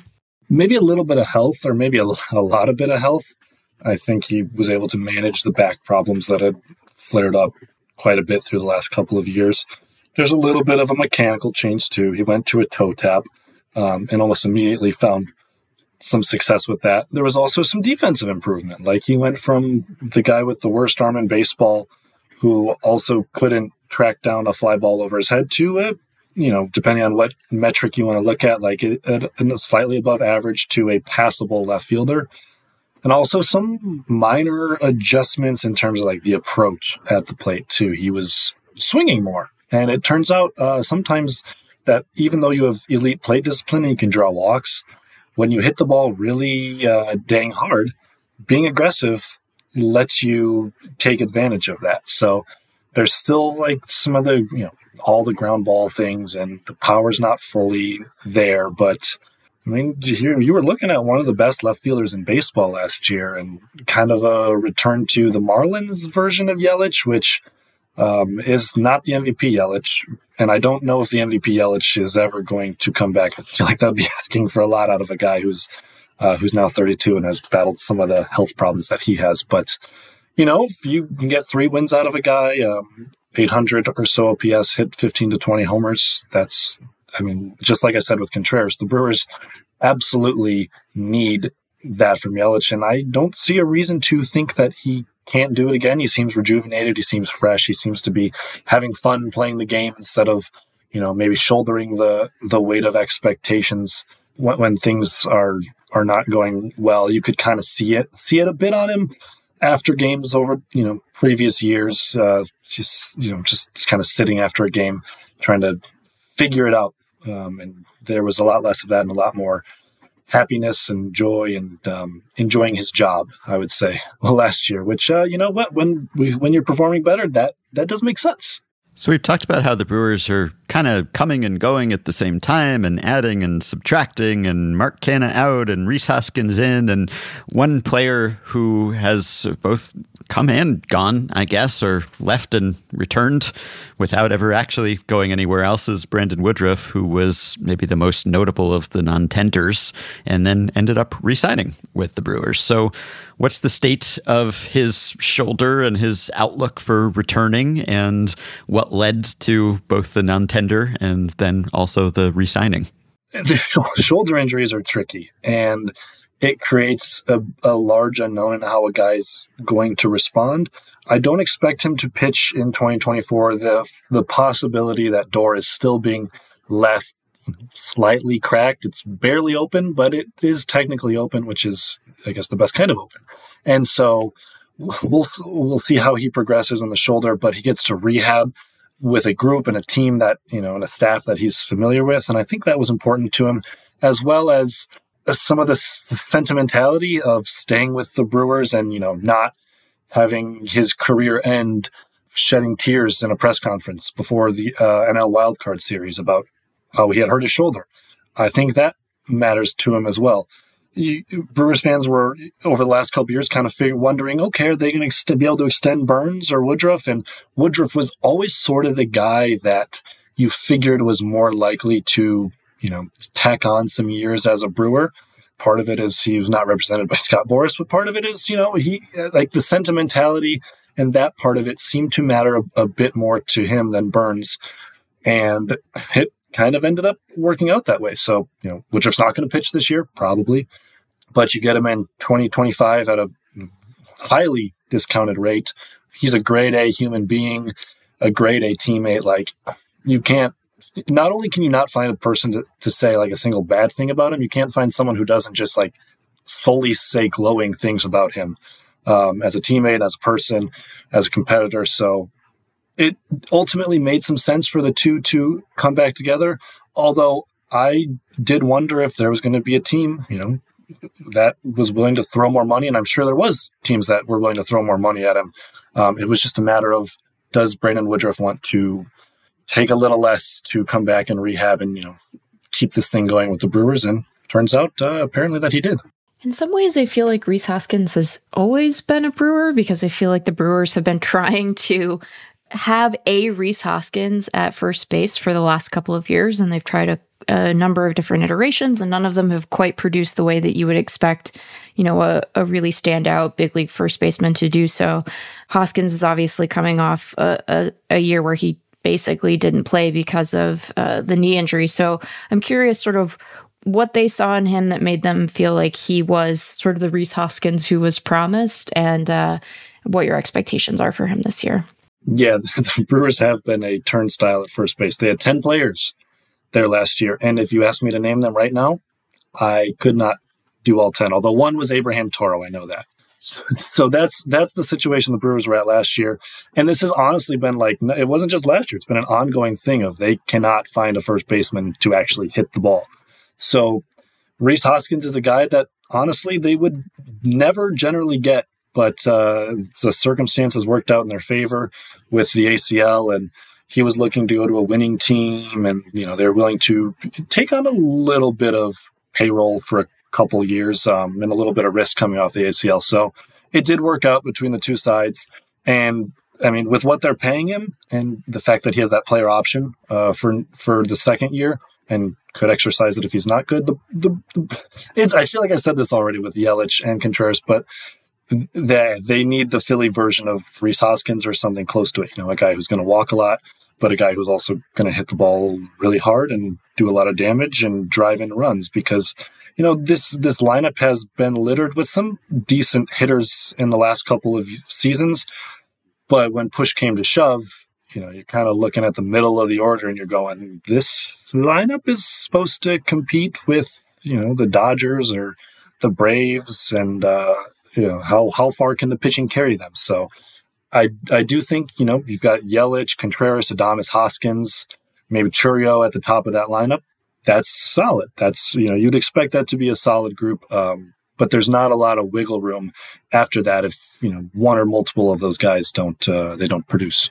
We covered some of the weakness in the rotation, which is unfamiliar for the Brewers. They project to be 17th in starting pitcher war.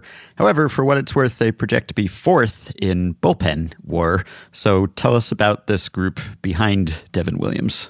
the strength of the team is the bullpen. Now, the scary part of that is we all know, you know, from watching baseball, how predictable and reliable bullpens are year in and year out. Now, Devin Williams I feel pretty good about saying he's going to be a very, very, very good closer this year for the Milwaukee Brewers. And they do certainly have a, a litany of guys behind him who are coming off good years, and you have reason to believe they'd be good again this year. And, you know, depth again. You have so many options that a couple of them really only need to work out as late, late inning arms.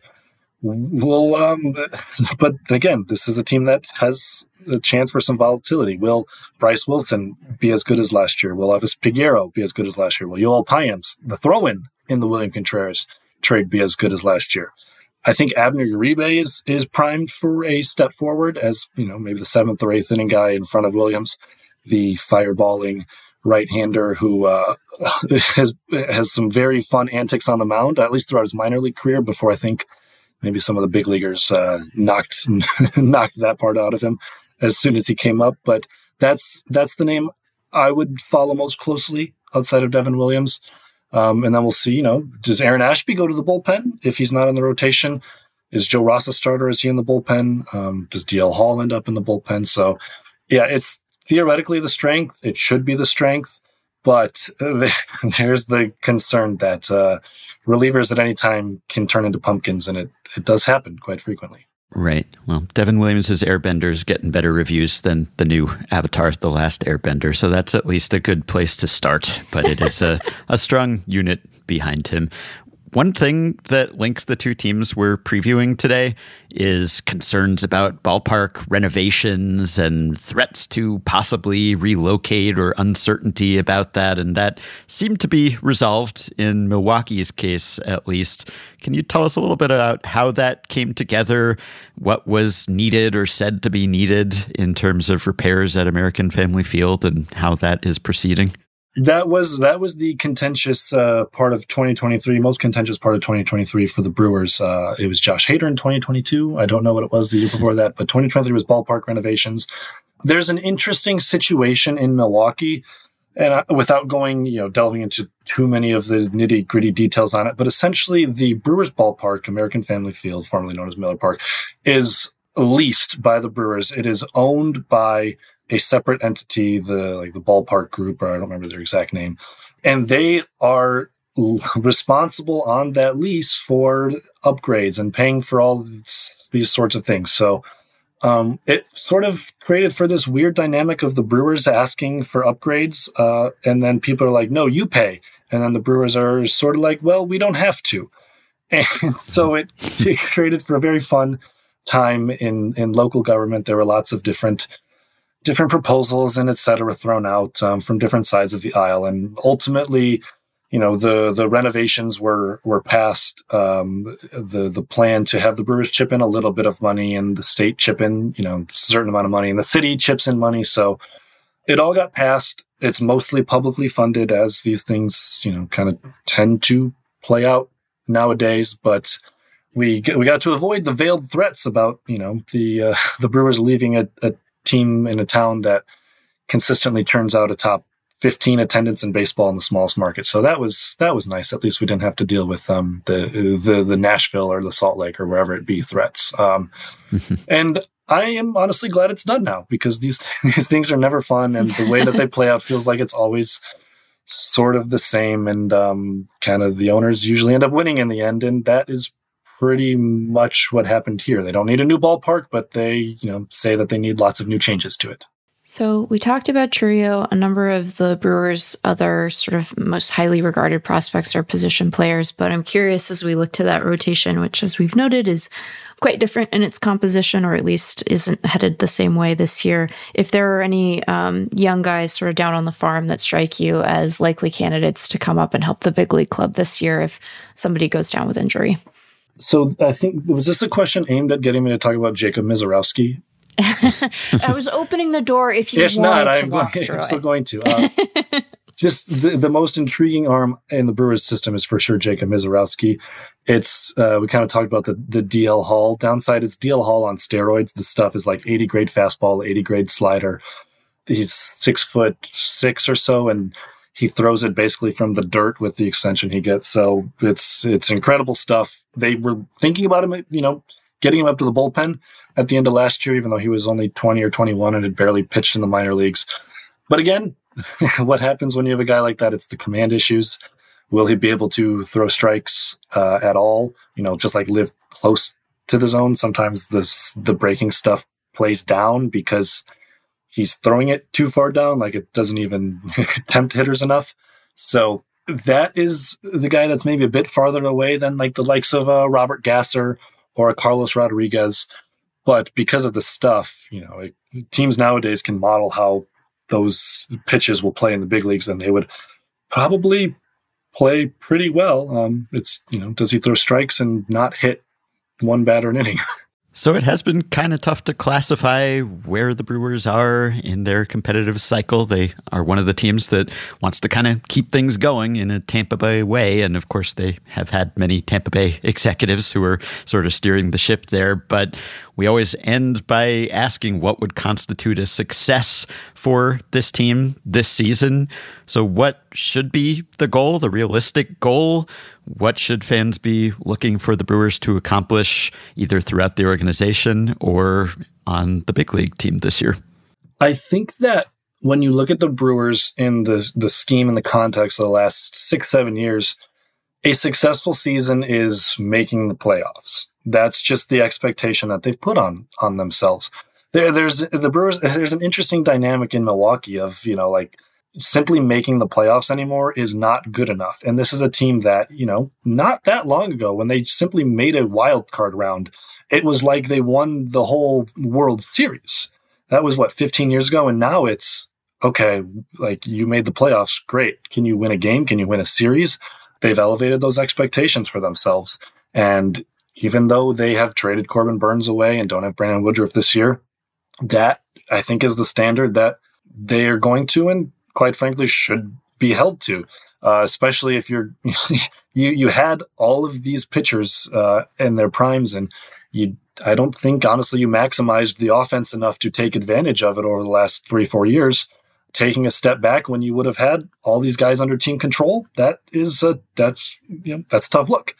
But then on the flip side of the coin, long-term view, which is maybe, you know, the the most rational logical way to look at the Brewers, a successful season is enough of the young guys take step forward where you can see them being set up to contend in the division and win the division and bring a World Series home finally to Milwaukee in the next four to six to eight years. You need, you know, if Jackson Chourio comes out of this year and he's a four win player, um, and Robert Gasser and Jacob Misiorowski are legitimate rotation pieces, then I think even if you miss the playoffs, you can squint and see that there were big successes on the player development side, and that would set the Brewers up uh, for some long term success, which is what they preach. They, you know, they don't want to push it all in in one year. They want their bites of the apple, and uh, they need these guys to turn out to be good players uh, if the future apples will be bitten. All right. Well, you can find out whether the apples will be bitten by following Curt and his colleagues at the Milwaukee Journal Sentinel throughout the year. Thank you very much, Curt. Thanks, guys. Well, I hope you've enjoyed another episode of previews and also what our multi time guest and Patreon supporter Michael Mountain has termed wild. We'll see how long we can keep it up. See what I did there? Wanted to read a few responses to our conversation last time about stadium noise, how loud it is at ballparks and all sorts of sports stadia. I mentioned in the course of that email answer that it would be nice just to have a throwback day at the park where no music was blaring, just enjoyed the sights and sounds of the game. Well, Kevin wrote in to say the minor league team I worked for a decade ago held a purists night with no music between innings and at bats and minimal PA noise. It was the worst attended night of the season if I recall correctly, and we didn't bring it back the next year. Admittedly, it was already scheduled on an off peak day, but still, I don't get all the sounds either, but I won't complain as long as MLB doesn't go the way of the NBA, which plays constant music and artificial noise while the game is in progress for some reason. Well, speaking of the NBA, we got another email from listener Daniel who said he wanted to chime in with a non baseball example of a sporting event being played without music blaring through the sound systems. In 2017, the New York Knicks decided to play no sound during warm ups, player introductions, or stoppages in play during the first half of their game against the Golden State Warriors. I do vaguely recall this having happened, hence the email, but not in great detail. It turns out that the players absolutely hated it. He linked me to a story, which I will link to on the show page, a CBS story from March of 2017, headline Weird, Pathetic. Players pan MSG's no music experiment during Knicks Warriors game. I didn't like it, Knicks big man Kristaps Porzingis said. It felt like open gym, kind of. Warriors shooting guard Klay Thompson said. Draymond Green said that was pathetic. It was ridiculous. It changed the flow of the game. It changed everything.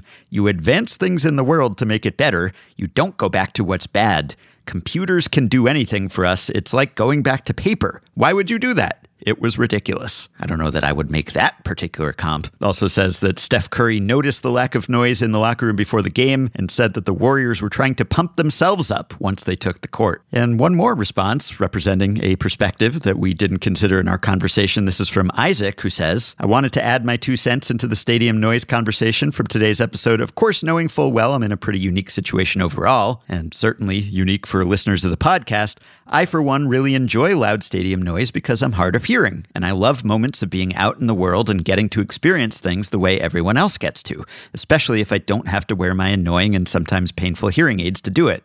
It's difficult for me to hear much of anything while watching games on TV, as I try to respect my neighbors in my tiny Manhattan apartment and keep the volume down. So, getting to go to games where the volume is actually where I would prefer it to be, where my ears pick up the sound well and what I can't hear I can feel, is my ideal. I also grew up playing lacrosse and have recently gotten into the NLL, the professional box slash indoor lacrosse league, which is great for this. Those games mainly cater to local youth lacrosse games, so there is just a lot of sensory input there. They play music from the time they open the stadium to the time the game is over without stopping during play.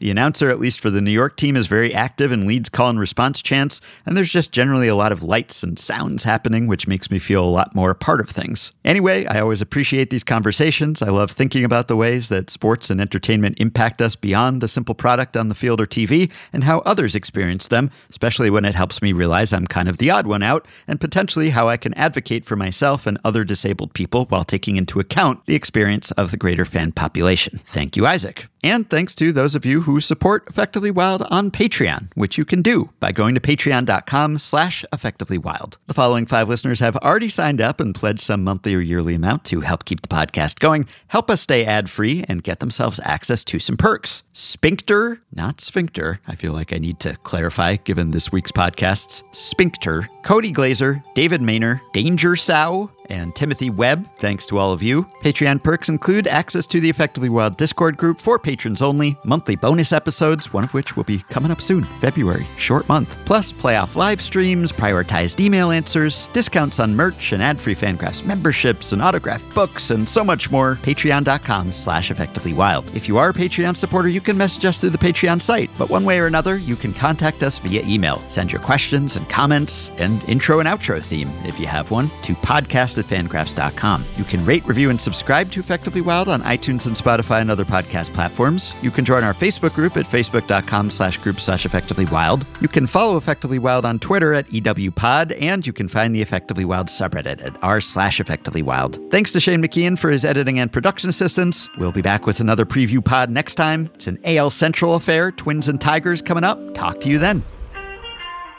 Number one fan grass baseball podcast. It's StatCast and Stat Blast.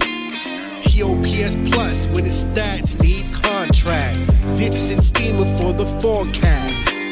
Coming in hot, big boss on a hovercraft. No notes, minor league free agent draft. Burn the ships, flames jumping for a nav.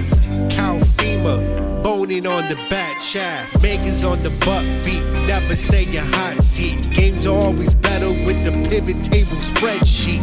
No ads, subscribers will support us. Vroom, vroom, fast on your slog the rigor mortis.